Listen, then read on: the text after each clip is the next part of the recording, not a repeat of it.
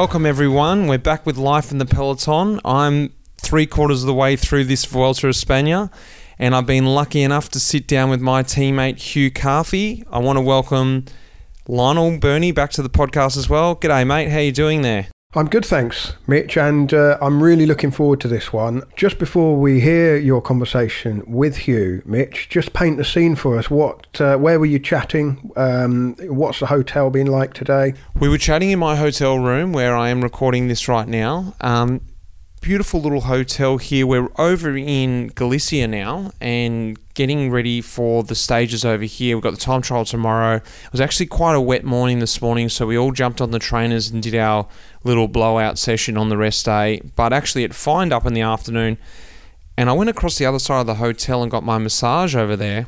And it was this beautiful big glass window in my massage therapist's room, and we looked out over the coast, the rolling waves crashing against the shores, and we watched the big tankers go past. And one of the best massage views I've had. And um, my masseur John said, "How much would you be paying for this normally?" And I couldn't put a figure on it, but it would. It felt like I was in a luxurious hotel, away on some retreat, getting a massage let alone I was brought back to reality when I came back to my room and opened up the page for the, the week coming ahead. So um, that was what happened today. I'm in a happy mood. I've got a time trial tomorrow, but then I've got, I break it down to four hard stages and then the time to roll into Madrid after that.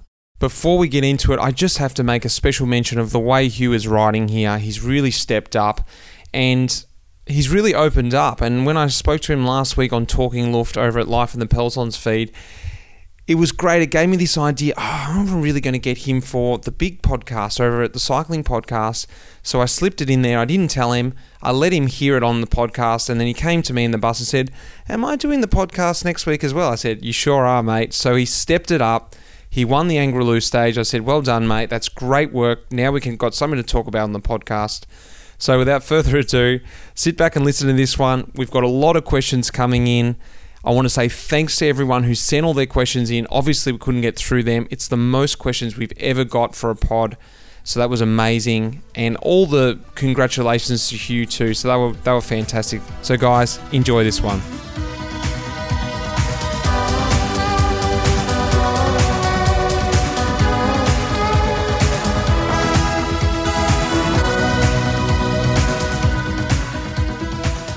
Welcome to the podcast, Hugh Carthy. You're back again in another week. So I, I cheekily got you last week on Talking Luft. Yeah.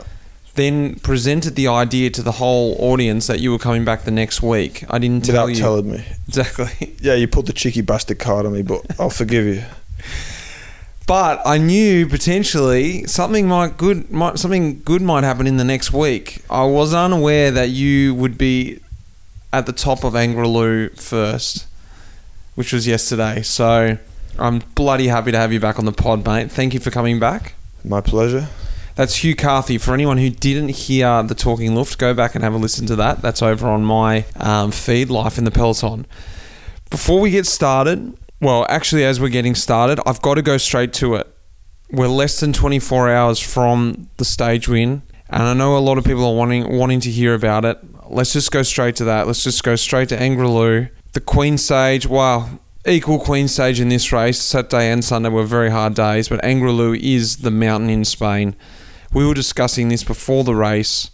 What are the five hardest mountains in the world? And Angliru, we think, is on the podium, if not atop of that podium. Run me through what you think, what you thought about coming into this stage when we're sitting in the bus yesterday, sort of bantering away about the stage.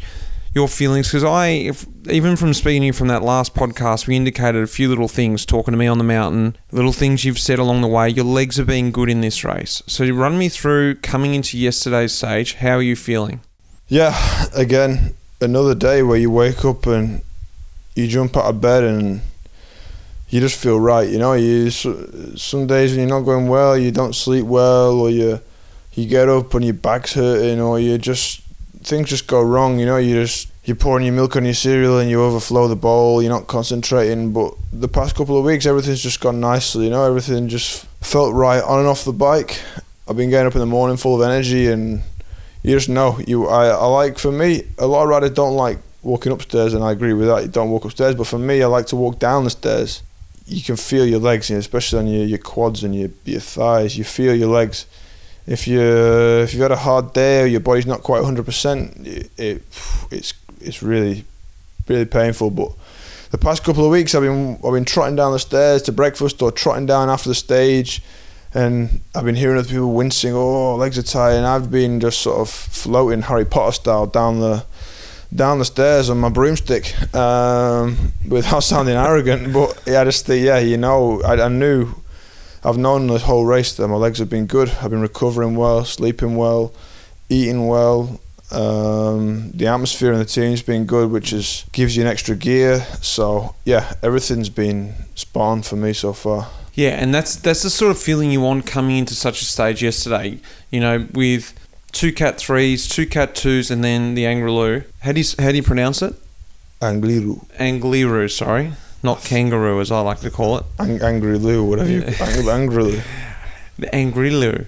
So to not feel that fear of it, not fearing a mountain, I think that'd be a an amazing feeling coming to this and just be like, all right, I'm just going to give it what I've got because I'm not scared of it. And is that the feeling you had coming to that hill yesterday? Yeah, but the the day stage stage eleven, I was a little bit apprehensive, despite what I just said a minute ago about feeling great. I was a little bit apprehensive. I, I felt good, but that was like that was sort of a killer stage. You know what I mean? It could you can you can I've been in days like before. We start off well, and then uh, a team like Movistar or Ineos put a put a hard rhythm on a climb, and next thing you're uncomfortable, and your head goes, and you think, oh well, it's over.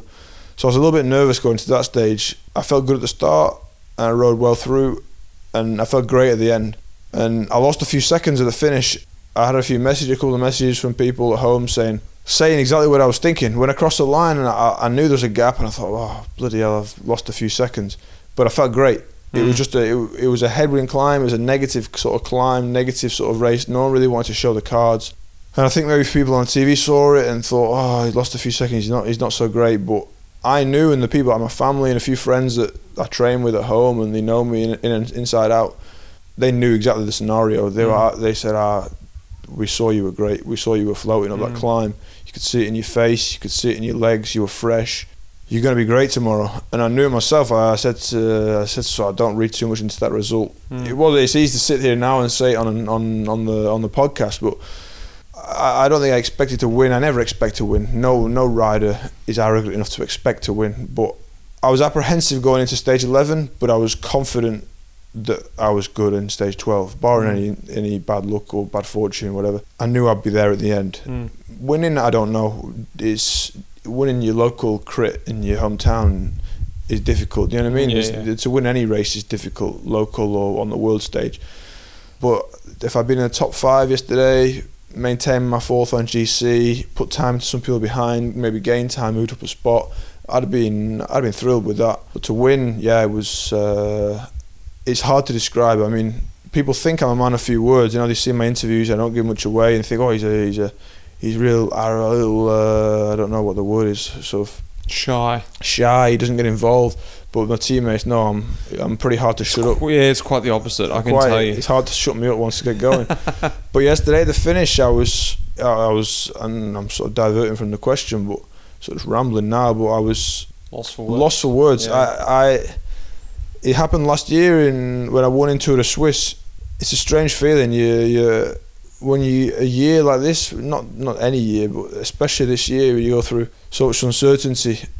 And cycling as a as a career, it's an, it's mm. not like football where you're 20 and you get a seven year contract with Man United or Man City and you you're running 100 grand a week and you think 100 grand a week for a year save up and then I'm set for life. Mm. You know what I mean? In our job, you, you can earn good money and you can have a nice career, but it's not it's not the same league as other sports. You, you always got that kind of fear of the future in your mind. You yeah. think, think what am I going to do if I don't get an extra contract? I want to do? And the I've said it before, and it's quite it's quite a common answer, quite a quite a common feeling. You just feel relieved when you win. Mm. You hmm. feel relief for me, my family, the team. You think I've given the team. Like the I think every team at the moment is looking for looking for a way forward through this through the crisis that we're in. Um, some teams more than others, but our team needs every every victory counts at this point. It's it's not like we're hanging on by any means, but the you think, well, I really hope I've my victory has played a part in the future of the team. and other people, the people like yourself, who you're not a team leader, you're the guy that has to put me in the right position before I climb, or drag me across in a crosswind, or drag me across a gap, or make a gap. The victories are for you as well. These Mm. these victories keep you in a job. You know what I mean? They, they, they keep the, the guys that you don't see winning. It's relief for everyone. I think. You know what I mean? It's I think yeah, I think you put a few points there. Really good points is that there comes a time in your career that you've got to capitalize on everything you've built up. Mhm. And I feel like over your career you've been building, you've been building, and last year in Swiss and even some other results before then, it times to capitalize on it. And sometimes you see these riders who get to that point, they don't quite capitalize on that form, and they just don't get those victories. And they sort of fade away, and they never really get that contract or that accolades I think they deserve. An amazing thing with you is that it's it's happening, and you're realizing it in the moment. You're like, I got to make most of these chances. And then on the other side of that, I think this is great too, is that people really, it's the victory is not just for you, no. and it's about a lot of people into the support. It's not just me. It's not just the family. It's everyone around it. It's the team. It's everyone, and so you feel that. You feel that in the success too. I can imagine. Yep. I want to cut straight now to 2k to go Yep. because as anyone, well, not everyone might know this, but the climb is 12k. We come directly off of Cat 1, 5k Cat 1, straight into the bottom of the Angrilou. And then it's pretty Tame. tame at the start. When I say tame, it's about 8%, between 8 and... T- That would normally be cat one gradient. yeah. But it feels okay. Cause you, and then you get this 1k little respite, flat. It was beautiful. Yep. And then at about 6.5k to go, it kicks. Yep. and it really does kick straight away. But it doesn't kick yet. It sort of just thins everything out. Run me through the first part when it kicks at 6k to go, but then especially tell me about this the hell kilometer at 2k to go. Um, yeah, so 6k to go, that's where the sort of the real climb starts. And for me, I, I can relax then. For me, the bits the bits that I don't like in the stage are the downhills, and you think, oh, things can happen here, or the, the flat bits, the possible split or whatever. So when I arrive at any climb, the final climb, mountaintop finish, I all the doubt and fear, whatever, bang, out. You throw it out, and all you have to do is just use your legs mm. and not panic and stuff that's that. So when I got to the climb, first and foremost, that was sort of for me, job done. I was like, I'm here. This is going to be great. My legs are good. Nothing can go wrong in in a way. So we get to 6k to go. I think right, this is it now. Nothing technically can go wrong. No, it's just, I think yeah, it's just down to physical now. Yeah, it's just physical. Yeah. I mean, you got bad luck, obviously, Yeah. but that's bad luck. Um, so then when I get to 6k to go, the climb really starts. And I thought, well, we've got the we've got the low gears on the bikes, so uh, I'm going to be fine. What were you feeling at that moment? Were you comfortable? I was Pretty- feeling good. The, the group was small by then, maybe 15 riders. I don't know, 15 or so riders. I still had Mike Woods with me, which is, even though he was sat behind me, I think having someone sat behind you in pink as a teammate, whatever colour, pink, in our case, it's like having someone's hand on your back. Mm. So you have like a bodyguard. They can, if someone wants to try and get on your wheel to try and come past you, they can sort of It's a bit safe. Yeah, not- you not feel safe. Yeah. yeah. you feel safe. You feel secure. So it's another weight off your mind. You all you have to still you, can just focus on your legs. Again, uh, we get closer up the climb. Then I start seeing people throwing out bottles. It was quite a warm day yesterday for the first of November in the north of Spain, and I still had a little bit left in my bottle. So I thought oh, I used that in thought in my head. I thought oh, I've got an advantage here. I'm kind of tiny bit of extra weight, but six k, five k, in these gradients, that's still half an hour of clim- half an hour Yeah, of I climbing would think so. that's a long time without a drink in my eyes. So I thought, well, I'm gaining an advantage here with this. Mm. And if they're, if they're throwing them out with such a long way to go, then maybe they're desperate for that extra little advantage. So Mm. I carried on. Uh, Psychological games coming in. I like it. Yeah. So we get to 5k to go, and I'd saved one last gel for 5k to go. I didn't really need it, but I had it, and I thought I'll take it. 5k to go, I'll take it. 5k to go, took the gel. I responsibly disposed of the wrapper. Uh, and again, we carry on, and then uh, 4k to go. I can't really remember what was happening. It was just, it was just Lotto Jumbo or Jumbo Visma. They were riding their tempo. They had two guys left with Roglic. Carapaz was on his own. Uh, Enrique Mas was on his own by this point. Dan Martin on his own, and I still had Woodsy behind. So Were you comfortable at this pace, or was it starting to hurt now? no, it wasn't hurting. It really wasn't hurting. I think it would have been. I think it was hurting, but I was so focused. and feeling so good that it wasn't. Yeah, you weren't like, oh, I don't know if I can hang on one more no, k. You I were just wasn't like, that. I, okay, I I'm knew I knew that if they carried on like that, I'd have made it to the top easy. Yeah. Not easy, no, but comfortably Yep. within my limit. Um, so I wasn't. I was never panicking. Then I think three k to go. Enrique Mas went. When you say when you say go, you never really attack on a climb like that. You just lifted his own pace and got a gap. So I thought, okay, I'm feeling good. I'm going to lift my pace and and just up my pace ever so slightly. Not try and reel him in and get in his wheel. Just just hold the pace slightly higher. See what happens behind. And then at that point, because sorry to interrupt. I don't know if you're thinking this, but to a degree, there's no real advantage about sitting in someone else's wheel at that point. Absolutely At not. those gradients. The only thing is you you, you have like a carrot in front of you and Yeah. you, you stick with someone you can hold their rhythm. That's the only thing. But aerodynamically, um, there's no real advantage. Um, so Enrique Mas went. I, I followed him. I raised my tempo, and at that point, normally Roglic and Carapaz are pretty quick to react to things, and they didn't react at that point. So I thought, hmm, Mm. this is maybe something. So then I thought, okay, well, I'm not going to try and get Enrique Mas back because I think he's quite a passionate rider. He does something. He, does, he races in a way sometimes where he can be quite courageous and then then he blows. Mm. I've done it before. I did it on stage seven or eight Mm. In Logroño, that area. Were you Uh, thinking this at the time, or is this in hindsight now? No, this is the time. I was thinking, okay, just hold my rhythm. I remember what Juanma said in the morning, the director said in the morning, don't nobody attacks on that climb. You can't attack, you just gotta ride your own pace. Mm. If you got gas, extra gas, lift your rhythm. Don't attack. Just don't go into the red because you'll never recover. So I had that in the back of my mind, so I thought, okay, don't try and chase him back. Normally on a flatter climb, an easier climb, you make an extra effort to get into someone's wheel to use their slipstream. But in this Mm. case, I was thinking, no, don't make that extra effort to Mm. get to him. Just stay here, trust that he's going to blow or whatever. He's going to he's going to come back or the others. But at that point, the others the others behind Roglic and Carapaz, Dan Martin, and I think Vlasov was there from Astana. They came back to us, and then Carapaz went.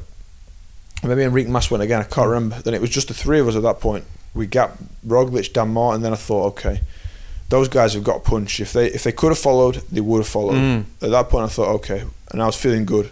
And Then- we're having, this is like 2k to go, isn't yeah, it? Yeah, more or less two k to go. And at this point, we're going slowly, slowly, and then we're sort of riding three abreast almost across the road. And I thought, well, it's not far now. It's about three minutes until my finish line. The top when you get to the KOM line, it's downhill all the way. If I get there with a few seconds, five, t- oh, a small gap, that gap will be Open up. it'll be like an accordion. It'll open right up when you start going at 30, 40 k an hour in the flat section. And I was feeling comfortable. I thought, okay, I've got to go. So I went, and I went. I look, uh, I looked round on one of the, on the hairpins. I had a nice little gap, and I thought, well, at least we're doing 10k an hour. I thought a nice little gap at 10k an hour is a big gap. Yeah, if you're is. doing 25k an hour on a normal six, seven percent climb, that'll be 50, 60, 70 meters. So I thought, this is it. I'm gonna. All I have to do is get to the top, and then I put it in the big chain ring. It flattened out slightly, What did it went down to like 14%, did it? a little bit low. I think it was ten percent or something. so I put it in the big chain ring, and really gave it some on that. The fa- the faster section, trying to uh, trying to open. Then I, I come round the corner again. I think, oh shit, and I can see the road kicking up again to twenty percent. Oh. So I had to go down to the small dog again, spin up the last bit. Just really, oh, it must have looked terrible on TV, but I was I was giving it. I was suffering. I was suffering. Then I was. I thought this is sort of do or die. You gotta. This this is it now. This is it. You've you made your decision to go. Do it. You've got to. You've either got to do it now or it's never going to happen. Yeah. Um, but like I said, I think when I went, if they could have followed me, they would. So I was in the back of my mind thinking "Ah, they're going to have to make some effort to bring this gap back. Then I passed the KOM point. Uh, I didn't. I still didn't look behind. Juanma was telling me the radio I had a good gap, 20 seconds, something to Carapaz and Enrique Mas. Then I got to about 500 meters to go, and, and I couldn't. I look. I looked round because the road was kind of exposed behind, so you could Mm. see, and they weren't even in sight. So I thought, oh, There's just no way there's no way they were they were 400 or 500 meters behind me at that point, maybe a little bit less, but they were I couldn't see them, so they were they were they were along like I say in the accordion effect on that climb. It looked like they were they could have touched me physically, but on the steep bit, but when you go onto the flat bit, the the gap was the gap was huge. So then that was it. I just I still carried on going, but I just enjoyed it. The last 500 meters, I I caught my breath, got goosebumps, and uh, yeah, just just enjoyed it. Yeah, got the arms up and, and uh, enjoyed it. Mate, that's that's brilliant. That's I had to go back and watch it last night on the bus. I heard the whole thing in the radio as I was six, seven k down the road. But it's amazing to feel, to see that, just to hear the emotion behind it. It was uh, it was a great day, mate. It was it was a fantastic day.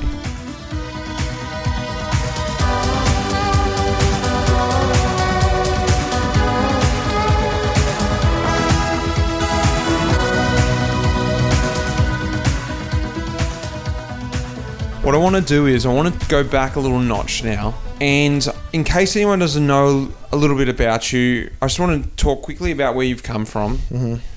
You're from Preston in Lancashire. Yep. You started off there. You ended up riding on Rapha Condor, Rapha JLT. Rapha Condor JLT, yeah. Rapha Condor JLT. Then you went across to Spain and rode for Caja Rural. After Caja Rural, you came on to Cannondale, which is now EF. Yep. I've got some questions that have been sent in, um, which are a few questions about this period because I did want you to talk a little bit about this period about coming through, but I thought why not now go into some Q and A and we can talk about some of these questions as well. Let's go. So Anton and Aham- Ahmed, they sent in a question in saying, "What was it like learning the ropes at Caja Rural? Is it quite different from the usual path?" I don't know. It's the, it's the only path I took, so I don't know what the other path is, but for me, it was a it was a baptism of fire. It wasn't easy at first, uh, integrating, learning the language, but after a couple of months, it was it was great. The team accepted me. Everyone everyone saw that I had ability, and uh, they saw that I'd made a the effort that I made to learn the language and integrate. The everyone appreciated that, mm. and yeah, it was a really great two years. It was I would not change that part of my career for the world. I honestly wouldn't. I have a second question on that, and this is something that I think is a, a great part about not starting in a normal, let's say, Australian AI, Australian Institute of Sport or the British Academy, mm-hmm. is that you get more worldly. And now, when you're on the peloton, you've got your own mates, Spanish mates. You've got a connection with Movistar. You've got a connection with the Caja Rural guys, whoever it is. You've been on team with some of these guys. You've trained with guys living in Pamplona. Mm-hmm. Plus, you've got all your old mates from from the UK do you see that as a big advantage now being a pro and whether they're mates or whether they're not mates you can communicate with a lot more guys you have a lot more respect in the peloton because you've come through a different way. Yeah i think the language is the biggest thing. It's i think i think less so now because 90% of the peloton say 90% of the peloton speak english. But i think being able to speak in a speak a language is a it, it is a tool of trade you know? It's a, if you're on a breakaway with someone and you want to have a sneaky, quiet word with another guy, form a little bond and attack together or something you can do without everyone knowing. Or mm. I think it's just good to know different people, know the few directors that speak Spanish or things or whatever.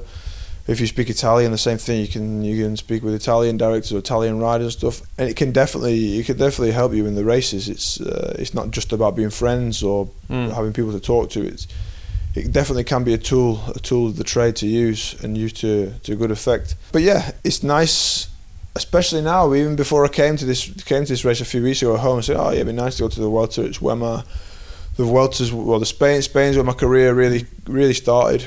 I don't, I don't say I've got a lot of fans in Spain, but there are a lot of people that, mm. especially in the north of Spain, that just second home. Yeah, they they look out for me and they uh, they support me for a long time. So it's sort of it's not. I, I love it. even in the hotels. You can see when I get excited being in the Spanish hotels. Even it's just ordering the coffees and the the treatment we get and stuff. And it's nice just to be able to. I, I love it. I love being back in Spain. I love being you know speaking with the staff and the, mm. the, hotels and the fans and stuff. I think that, yeah, the Spanish Spanish fans and things. It's the real more so than in the country. They're more connoisseurs. You know what I mean? The mm. the connoisseurs of cycling. You know they don't just follow the Spanish riders. In, in, in France, a lot of the time they, they just follow the French riders. In Italy, they just follow the Italian riders. But uh, in Spain, the, they follow everyone. They don't care if you're Australian, British, Canadian, Spanish, Italian, or Japanese, South African. They don't care. They they they support. They support. Mm. If if you're a bike racer, you got a number on your back, they'll support you and they'll know you. There's a lot of times you're you're out the arse of the race in a gruppetto and They know A lot of times you're out the arse in the back. I've I, we've had this argument before. I've done my I've done my time in the group over the years. Okay. Don't don't think for one minute I've been in the front group on Grand Tours. I've I've suffered through a few Grand Tours in my time. But yeah, you're out the arse there, and not not my name, but you hear like ra- random guys that you wouldn't even expect, and the fans the fans are shouting them, giving them a little push, pat on the back, Mm. uh, giving them a can of coke or something, shouting the name. I, I, I honestly believe that the Spanish fans are up there. They've the cycling fans are the, the best the best there are. Mm. Really are the best there are. There's another point where I don't want to bring Corona into it. I really don't. But a part of me would have felt terrible this year if the Vuelta hadn't happened, because in my in my eyes, out of all the Grand Tours for the fans, I feel like the Spanish fans deserve the Vuelta more than Mm. any other country. I mean, the tour. I mean, cycling without the tour, it wouldn't it wouldn't be half of half as big as it is. And the Giro, the same story. But even though the Vuelta is probably the, the smallest of the three Grand Tours, to if we're being Honest. hon- yeah. honest and factual, it's probably the smallest of the grand three Grand Tours. But it would have felt them. I'd have been most disappointed if the Vuelta hadn't come off Hmm. because I think the fans in Spain really, really, really appreciate. Even the ones that don't really follow cycling, the uh, yeah, it would have been it would have been a shame that. So I'm I'm happy we're here at the second rest day. So far, so good. Touch wood. Pff, Look what we've got. We've got a again like in the Giro and the Tour. We've got coming into a TT with the race tight as a Screw. screw. Uh, one question here. A few people asked which part of the mountain hurt the most. Yesterday, Yeah. um, I think the beginning. The beginning sometimes hurts the most because you. You come, you come off a descent of the you come off Oh, a descent straight into the climb. Your legs are a bit your your leg kind of turn to stone a little bit on on the descent, and you got to sort of find your find your legs again. But once you find your legs and you, they come back, you it's, it's okay then. Steve was asking, was it always planned the final attack on Angliru? Um, if I had the good legs and I was in the right position, um, yeah, that was planned. We knew that with around a k to go, it got easier. It well, it, it was downhill all the way. Whoever got to the top first won. The Mm. KOM point, whoever got to the KOM point first would probably win, unless it was a group, like a, a small group. Unless But someone was in your wheel. if you were yeah. solo at that KOM point, you were going to win the stage. Even with five second gap, you were going to win the stage. Mm. So, yeah, it, uh, there was there was factors that depended on me attacking at that point. If I hadn't been great and I hadn't had the legs, I probably wouldn't have been able to attack Mm. Or be able to make launch my final move. But um, the legs were there. The group was reduced enough. There were people hanging on, so I thought, yeah, this is going going. This is dream scenario. This is we talk a lot about the dream scenarios in the bus. Okay, well we're going to attack here. We're going to do this. We do that, and being honest, it, it rarely works out like that. It's Mm. not a it's not it's not a PlayStation game. Um, but yesterday it was. It couldn't have worked out any better. The The group was right. I was feeling great. The moment was there, and it all worked out sweetly. Perfect. What was your gearing on twa- uh, stage 12, the gearing ratio? This is from Night Rule Air. So um, we had on the front chain rings we had a 34 small chain ring and a 53 big chain ring. I thought you had a 52. No, 53. It's quite a rare. It's quite a rare combination. FSA have made us some special 53 chain rings, but for the small 110 size spider. Hmm. Normally with 110, I think you only go up to 52. Normally, I think That's what I thought. if you were going to buy them, but I think we have some special 53 ones made. And then behind, I had an 11 32 cassette. Mm. So my lowest gear was 34 at the front, 32 at the back. The Biggest gear 53 11 the standard. Did you use that? I did use it. Yeah. I, was, I did use it a lot, and there were times where I was using it and I was still grinding. Yeah. If you want to know how hard Steep the it climb is. is, and that was at I don't know how many watts, but six six watts per kilo, six and a half watts per kilo on some of those really steep ramps where you just had to go full gas, And you're still and you're grinding. still grinding in yeah. 34, 32. This is from Liam. Are there any climbs com- that compare to the Angliru? Mortirolo, which is harder? Angliru's harder, harder. Mortirolo is constant. It's uh, it's hard, but it's not. It's not even. It's not as steep.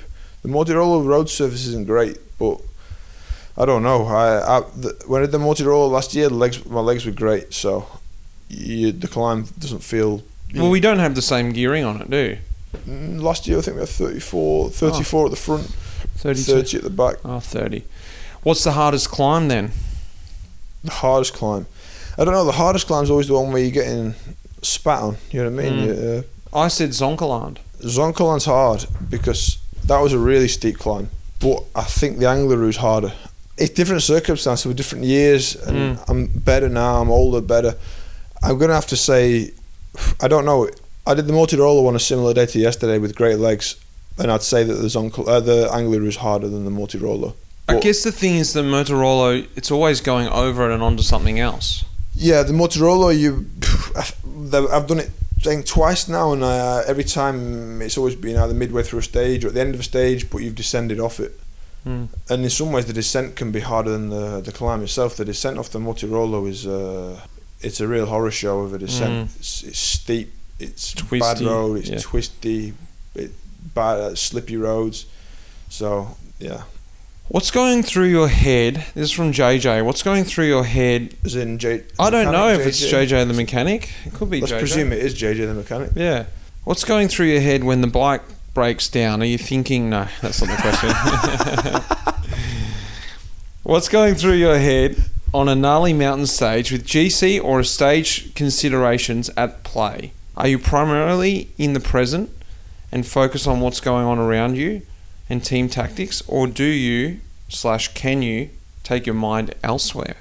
No, you always stay in the game. You Mm. stay. You stick to the plan until you get to a point where you know you when you're a professional and you got the direct nowadays with the director and the earpiece and the TVs in the cars. That sixth sense you have it. You have it in the car as well. You. You, you have to make the decision yourself. Ultimately, you feel the pain, you feel the road and the, the way the race is. But you know what I mean. You, you just know. But Mm. you've got to stay. You've got to stay calm. When you're feeling good, the worst thing you can do is get carried away. You got to wind it in. You know what I mean? Just think, okay, we stick to the plan, stick to the plan, and execute. The, when you execute the plan, you execute 100. percent Don't execute it early, and then the moment you arrive Oh, too early, or Have excuses afterwards. yeah. Um, but at the same time, I don't know. It's a difficult one. I think it depends on the stage. It really does depend on the stage, and it depends on the team you've got with you. Mm. If you've got a really strong team of climbers with you, you can. I think you can be more daring. But if you if you're sort of on your own, I was with Woods yesterday, and so there's two of us, but and we're both. Woods is really going. To be honest, he finished ninth on the stage. That's a Mm. ninth on one of the hard the Queen stage. Mm. After he's been working for me for the past few days in the climbs, we were a real strong duo. But you've got to be careful when you're on your own, or you've only got one team with you. You've got to be careful because if it goes tits up, you can uh, yeah you can quickly be on the back foot chasing and with without much uh, without many resources. Tell me this. This is from Matthew. How does someone from Preston, elevation of 266 meters, become the world's best climber? Well, I'm gonna have to correct you, Matthew. Is it Matthew? Yeah. Preston is not 266 meters. What is it? I think it's it's below, it's around 50. It's below 50. Where's he pulled 266 I think from? maybe he's thinking of Preston in some. He's typed in Preston into somewhere, and or maybe his maybe his GPS watch has uh, he's not calibrated it recently. Regardless, a low place. Is it? Has it got anything to do with living in Andorra now? No, I think I've always been a good climber, and Mm. I think you know what I mean. You are what you are. I'm built for climbing. You look at me. I'm built for climbing. Yeah. It's as simple as that. It doesn't matter whether you're from altitude or from sea level. You, if you're built for climbing, you'll be good at climbing. Look at Gesink. Exactly. It's from Holland. Yeah. This is from Samia. What does the recovery period, training period between the Tour de France and the Vuelta look like for Hugh? Any specific training sessions to build back up? Because it was a quite a funny year this year. You Yeah. know, it was only what was it, four weeks between the, the end of the Tour de France and the start of this. Yeah. So it was pretty tight. Yeah. What happened for you in that four weeks? So uh, the day after the Tour de France, I flew to Imola and to the World Championships, which was it was nice to do, but oh, my head and my legs were ready for. it. I had I picked up an injury in the tour, of my arm. I crashed on my arm, and I was pretty downbeat about that, well, about this and that. And I still finished the tour well. I rode well enough for the final week, um, doing what I could for the team, but. Uh, I was ready for a bit of a break. I was just to. I was wanting to get my arm right. At the time when I was told you go, you we, we, we might need you to the world tour. We're not got many riders left at this point. I was thinking, bloody hell! I could just, I just want to. I just want to. Get on the beers. No, not even that. Just, just want to get my arm right and just relax a bit. Uh, so I went to Imola. My arm still wasn't right, and I remember like halfway through the week, a few days before the World Championships, I, I tried to open a bottle of water on the on the table, and I've been telling everyone my arm was getting better, and my arm was getting better, and I tried to open it with my left arm, and I and I couldn't open this bottle of water because I couldn't grip tight enough. I remember a couple of people looking at me funny, thinking, "Should you really be here?" Yeah. And I was like, "No, no, I'm fine, I'm fine, I'm fine." And it was okay. It was my arm on the bike. My arm was more or less okay at that point.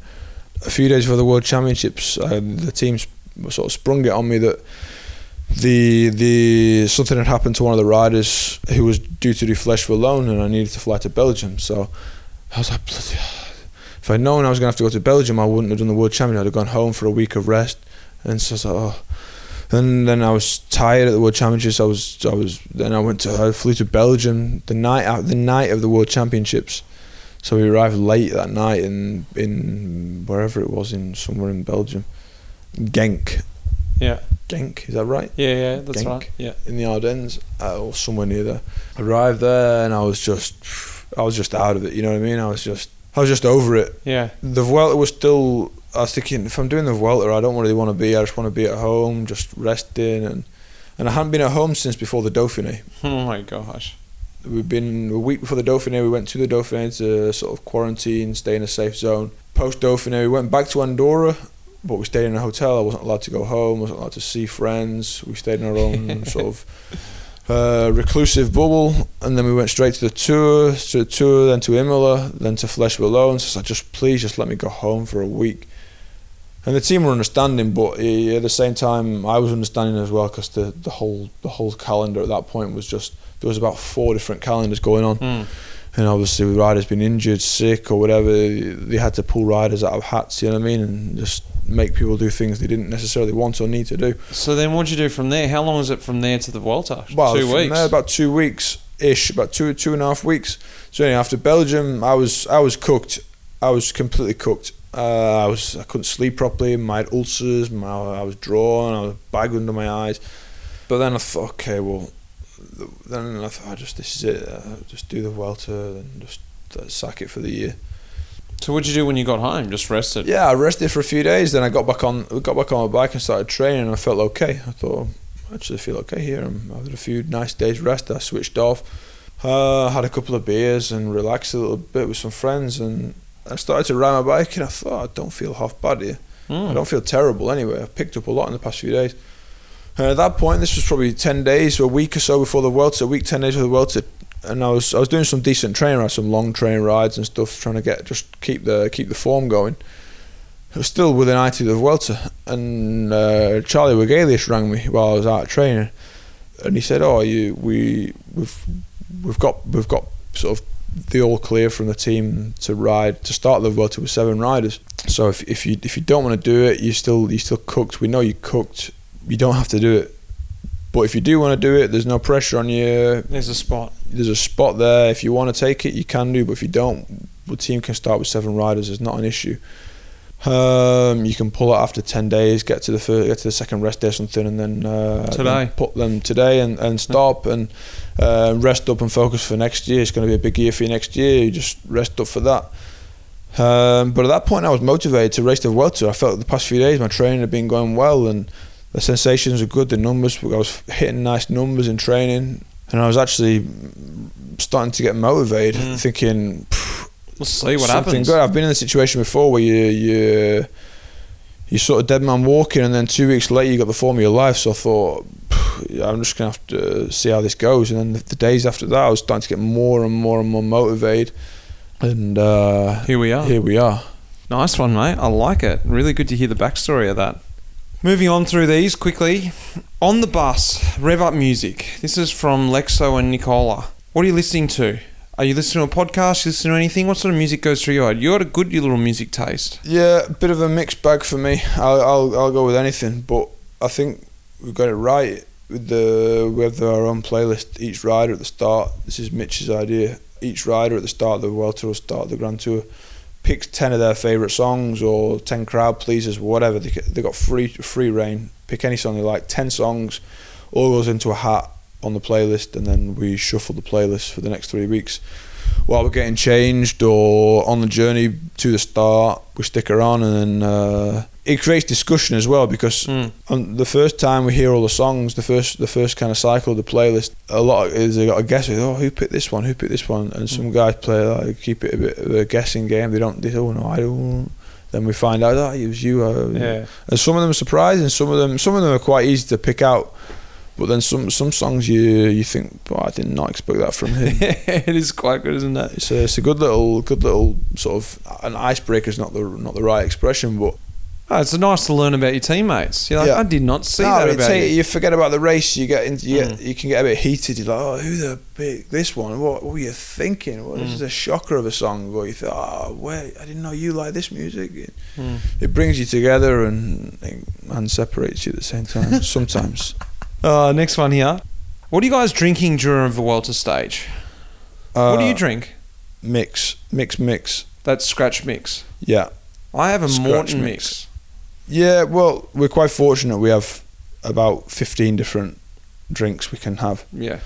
But the uh, the soigneurs come to us before the race starts, and they make a list and say, okay, so what do you want to start with? Normally during the stage, it's less important. You know, Yeah. you, you Get what you get. you can yeah you can get if you're getting one from the side of the road, it's always a mix. Mm. Yeah, it's always a, an important bottle to get, so it's always a mix. But the start, some riders pick Rigo, for example, likes a one water, one mix on his Mm. bike at the start. I always go for one mix, one mix, which is standard mix, standard carbohydrate drink, nothing carbohydrate with isotonic salts in it. Some riders like yourself, you say a Maurten, Maurten Which is a high carbohydrate drink. very high carbohydrate drink. Some guys like one of those and one mix, or one Maurten high carb drink and one water. Water. It's your choice. You can choose, and the, the soigneurs will uh, prepare it for you. Gels with caffeine or without? What flavour gel is your favourite? This is Um, from Desmo. Gels, okay. Uh, caffeine gels, I'm not a big fan of. I don't really, I don't really get into those. Uh, I don't know why. They just, I just never have. Uh, Do you have the Maurten gels or the OTE gels? I usually stick with the OTE gels. Yeah. Uh, the Maurten gels are good. I like them, but the flavors of the OTE gels are more. They can just give you a bit more of a. What's your favourite? For me, the apple, apple flavor, Hmm, nice. apple flavor, or the lemon and lime. But they're all good. And and to be honest, we said this before the other day. When you're in a race, it's in one line. You reach for a gel. You're on a climb. They all taste the same. You don't. Mm. You don't think, oh, this apple flavored gel's nice when you're doing No. 450 watts, hanging on for grim death. You You, know what I slam mean? it down. You don't give two shits. You think, oh, that, that gel's gonna help me out. here. you don't think that apple apple gel or that black currant gel was great.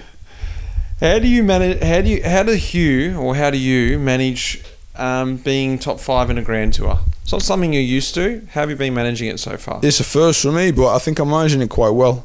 I think for me, I get I get better with less pressure, less stress, less pressure. Having a good team around me that's working for me and confident in me brings the best out of me. Some riders crumble under that. I think, oh, I've got the work, I've got the weight of eight riders on my shoulders, or seven guys helping me on my shoulders, the staff on my shoulders, the directors on my shoulders. But for me, it gives me an extra push. I think, okay, I've got to perform. You know what I mean? Not in a bad, not in a pressure way, but like I can't, I can't, not I can't lose, but I can't. Nothing can go wrong. You know Mm. what I mean?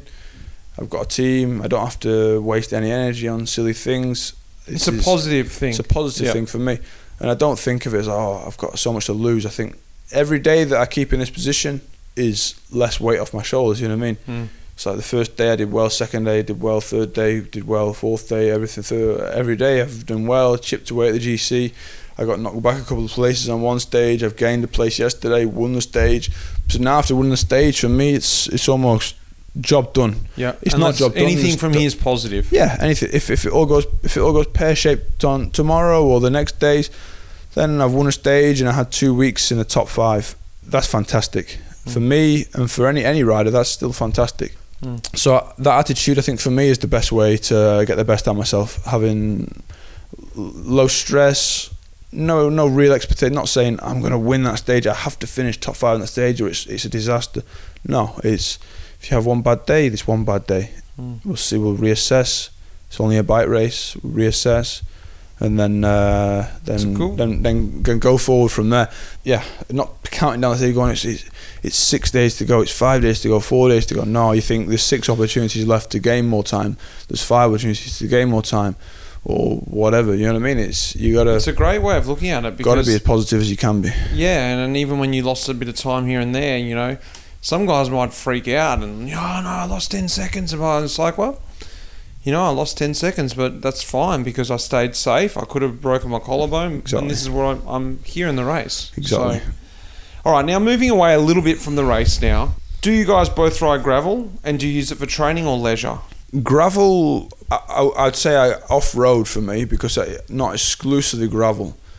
But last year, no. But I have a cyclocross bike or a gravel. It's, it's a cyclocross bike. I have a a really it's a beautiful bike, Cannondale carbon, the works. It's it's a dream bike. It's got SRM power meter. Well, it's got a power meter on it. It's got Schmicko. Dura-Ace hydraulic Yeah. clutch mech, XTR clutch mech. Righto, righto. Uh, carbon wheels, tubeless. Yeah, It's the I get the- I get it's the the, idea, dogs yeah. or the mutts nuts to the polite version.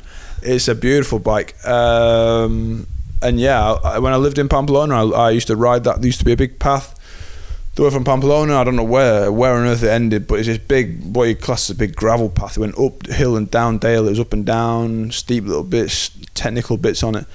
And the year that I got that bike in 2018, all winter I just rode on that. It never got boring, never got tiring. There was low. It went through past through villages as well, so you could pull in, stop for a sandwich, stop for a coffee, fill your bottles up. It was Perfect. it was perfect. You could get all your training done with the power meter and all this shit, all that stuff, and uh, it was it was great. I meant to say the last two questions were from CM and Jozu. And uh, the next question here from Max and Michael and Catherine. What do you guys think you'd be doing for a job if you weren't a pro cyclist? This is a common question, actually. What would you be doing? Um, I really don't know. It's a really difficult question that I'd rather not think about in a lot of ways. I would have liked to be in some kind of teaching job. I think. I think I'd be a good teacher. I think I'm, I won't be sort of usual sort of teacher. I think I'd be good good relation with the kids and good uh, with the children and uh, on a good level with people. Being able to speak to a lot of people and sort of bring a different energy. I think Hmm. What Uh, subject? any subject. I think I don't know. I mean, mixed uh, sport. No, definitely not sport. But uh, Geography. I did quite like the teacher we had at high school. Geography teacher was he was good good bloke. I got on. He was one of the ones. He was a, he was a teacher that I think I'd be quite like. You know what I mean? I'd get the best out of every student rather than just getting the best out of the conscientious ones. You know what I mean? But yeah, I think after my cycling career, I don't know what I'd do. It's, it's impossible to say now. Mm. To be in a job where you can sort of make a difference in people's lives. I'm not talking about you know, like charity work things like that, but like in like a more uh, sort of mainstream way where you can like teach people or yeah, n- something that is totally nothing to do with me. You know what I mean? Mm. I'm not gaining anything from it. At the moment, my job it's all about me. You know what I Mm. mean? I I sleep, eat, sleep, and rest for me Be nice to do the and, pe- opposite. and people do stuff for me, like my family and people like that. It, it sounds terrible to say, but it's all about me. You know what I Mm. mean? It's true, yeah. It's uh, it's a selfish, it's a selfish period of our lives, and I want it to be a period of my life. You see some riders and they, they hang on to it. You know, they, they retire and they still can't let go of that that that number one mentality. And for me, I look forward to letting go of that. I look forward to helping people. I enjoy helping people. I enjoy being considerate and Mm. kind and things. And I think that's something I look forward to. Whether I don't know, maybe I could apply that into the world of cycling. I don't know. Maybe like a, a soigneur or something. Maybe Mm. could that be? That could be sort of that similar sort of attitude where. So like a selfless attitude. I don't know. I'd like to be more selfless in the future. Nice. Sort of kind of flip the flip the coin almost. I like it. I don't. I don't. know, It'd be. I think the initial period of that might be tough, but once you eventually move into it, you'll be like, yeah, this is exactly what I want. Yeah. From Matt and Ben and Sean, favorite UK climb, favorite Preston climb, oh. favorite, and on the back of this, favorite ride around Lancashire, and and coffee stop. Give us all your favourites. Okay, so favorite climb in the UK and favorite climb in my area, probably the same climb, probably a climb called Birdie Brow. It's near, it's between Clitheroe and sort of in the middle between a, a town called Clitheroe and a town called Preston, and it's it's it's steep.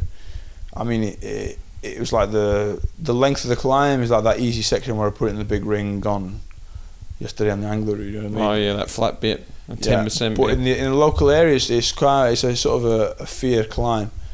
No one, I uh, on the on the Strava things, you go on other people, other climbs and stuff, and the, they'll have loads of people climbing them every day and day out. But Burry Brow is sort of people How long avoid is it. it? There's a road you can. There's a there's another climb called Shagley Brow that sort of you get to almost the same place, but it's an easier sort of calmer climb.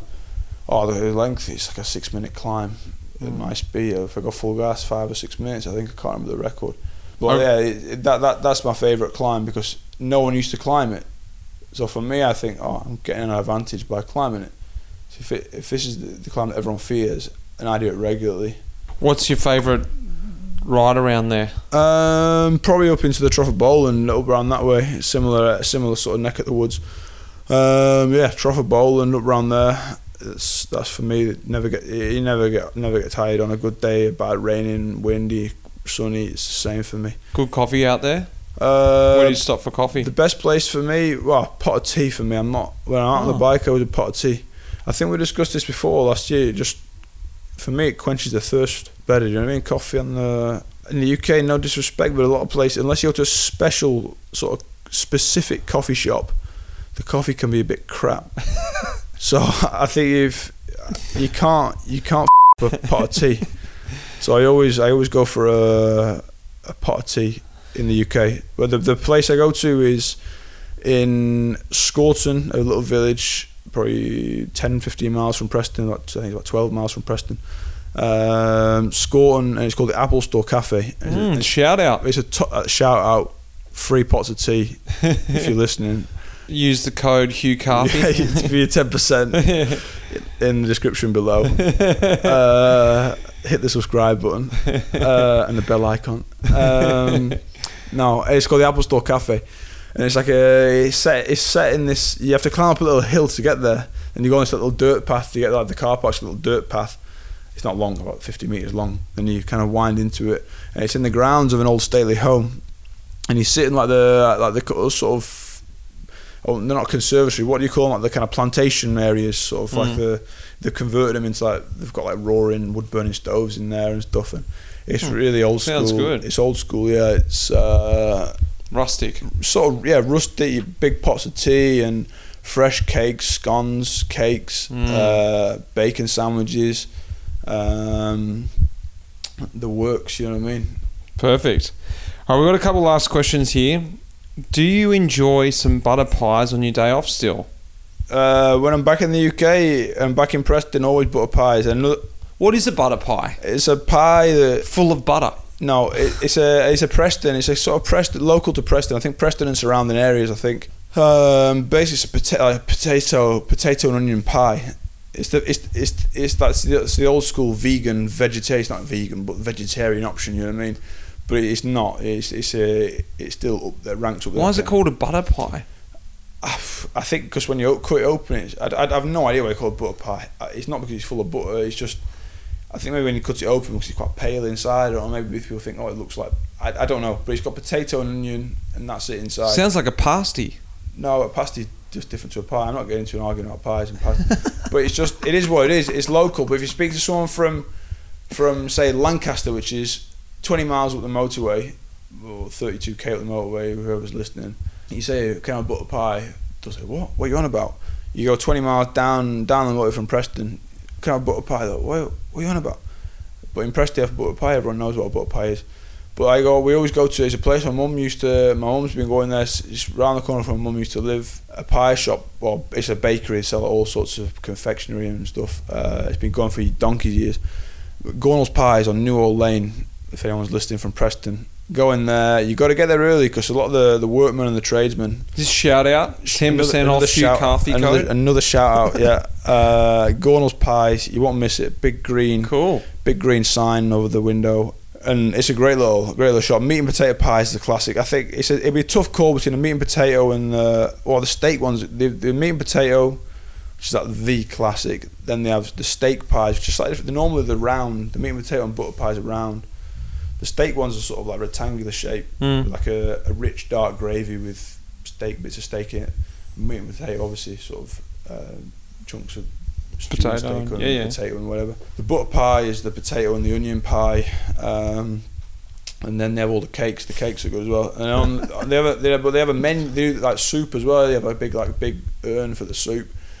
And on days of the weeks, they have the Monday deal, Tuesday deal, Wednesday deal for whatever the week the weekday deal. And like Monday it'll be like pie and peas, pie, peas and gravy. So a pie in like a little polystyrene tub.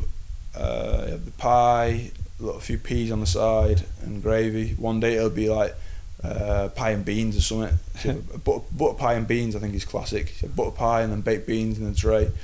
The Wednesday will be like I don't know. Um, I can't remember. I've, it sounds like you pretty know it pretty well there. I'll do like a pie. uh, then yeah, Wednesday will be something else like pasty and pasty and chips or something. Thursday will be something else, and Friday will be something else. And and you go there, uh, you go there uh, lunchtime and or dinner and dinner time is what we call it in the north of England. Dinner is lunchtime, and we call our dinner in the evening tea. So Mm. it's breakfast, dinner, and tea. So if you go there at dinner time, it's full of workmen in yellow jackets, plastic hard hats on, all queuing up outside to get the not in COVID times, but in normal times they're all queuing up, getting the getting the pie, peas and gravy, or the mm. they do sandwiches as well. They do like fresh sandwiches, tuna mayo and egg salad, ham and cheese, BLT, all the rest. Oh, it's a great place. Oh, geez, we've got the whole menu there. Brilliant. All right, last question. Well, they're paying me, I say. You gotta. nah, they're not. They're not. Well, I got two quick. This is two last quick questions. This is from Rob from Preston. Crumbly or cream Lancashire? Uh, What does that creamy. mean? Cheese, cheese. Ah, right. So there's two Lanc- Lancashire's, Lanc- UK in general. Um, I defend UK in a lot actually, but cheese is a, a big big selling point of the UK.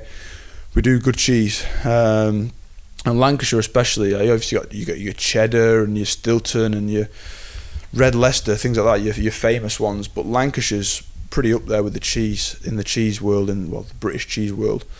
And there's two two kinds of cheese. There's uh, two types of main Lancashire cheese: Lancashire crumbly and Lancashire creamy. They're like a white a white cheese. They're quite mild cheese. They're not they're not a mature strong cheese. I can't remember the brand of them. There's a there's one brand that I can't remember. But my nana, I wouldn't say she she loves she loves buying cheese. The nice nice cheese. She'll she'll push the boat out on cheese. She's not.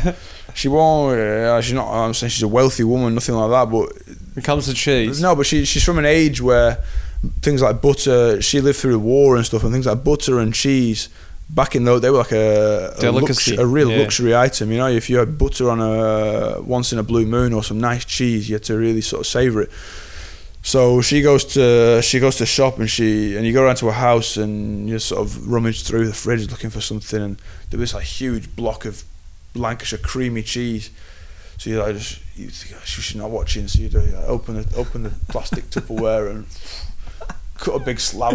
Does she, scoff- does she notice? Ah, she wants us to. Oh, she she loves it.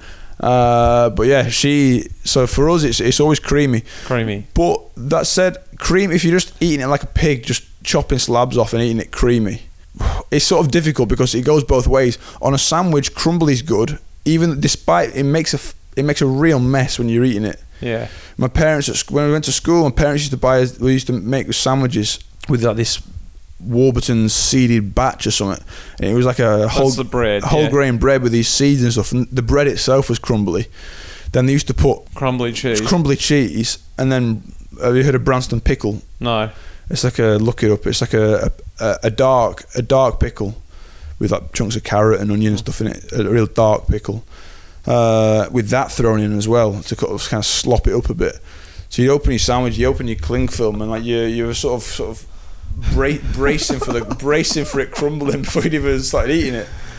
But but that said, the crumbly cheese on a sandwich I think is better. You're not selling it. Yeah, right. Okay. It's, but it's it- good. But it's great cheese. It's great cheese. The next time I come back, I'll try and if you're in. Girona in the winter, I'll try and uh, I'll try and get you some vac packed and uh, Get it send it over. over to you because it's it's great cheese. It's fantastic cheese. Last question from Tom. When will you take the KOM back on the Birdie Brow? I well, I had it under a secret account. I did it. I, I, I don't I don't even have the login details for that account, so I'd probably have to make a new account to set up. I've been logged out, and I don't know how to. I don't know the passwords. I can't remember the password and stuff. So that's gone now. But I can't remember. I think Ian Bibby's got it. He's a local. You heard that name, Ian Bibby? used to be a, a decent rider. I haven't heard of him. No, sorry. I think you might have heard of him. He, I think he's got the record now. But he broke it by quite a way. But there's a bit of controversy because I got the record on the Strava under my secret account. Then a few people flagged it. But so then, are you going to go back and take it this winter? I don't know because when they do it, they'll do it on race setup. When I do it, I go back with a training bike. Yeah, you could still do it though in Angliru form. In ang- Angliru form, uh, yeah, I can't be bothered. Oh, I can't. I, when I go, whenever I go back to the UK now, usually in sort of holiday mode. Yeah. It's either mid-season break or end of season break or Christmas, and I, I can't be going six minutes longbird, and you know what I mean. I, I, who can be with that in December? Well, there we go, guys. It's time for us to actually do some training. It's on our rest day. Hugh's been kind enough to sit with me for an hour or more. Mate, thanks a lot, and I'm looking forward to the last week. Thank you. Thanks for everyone. Cheers.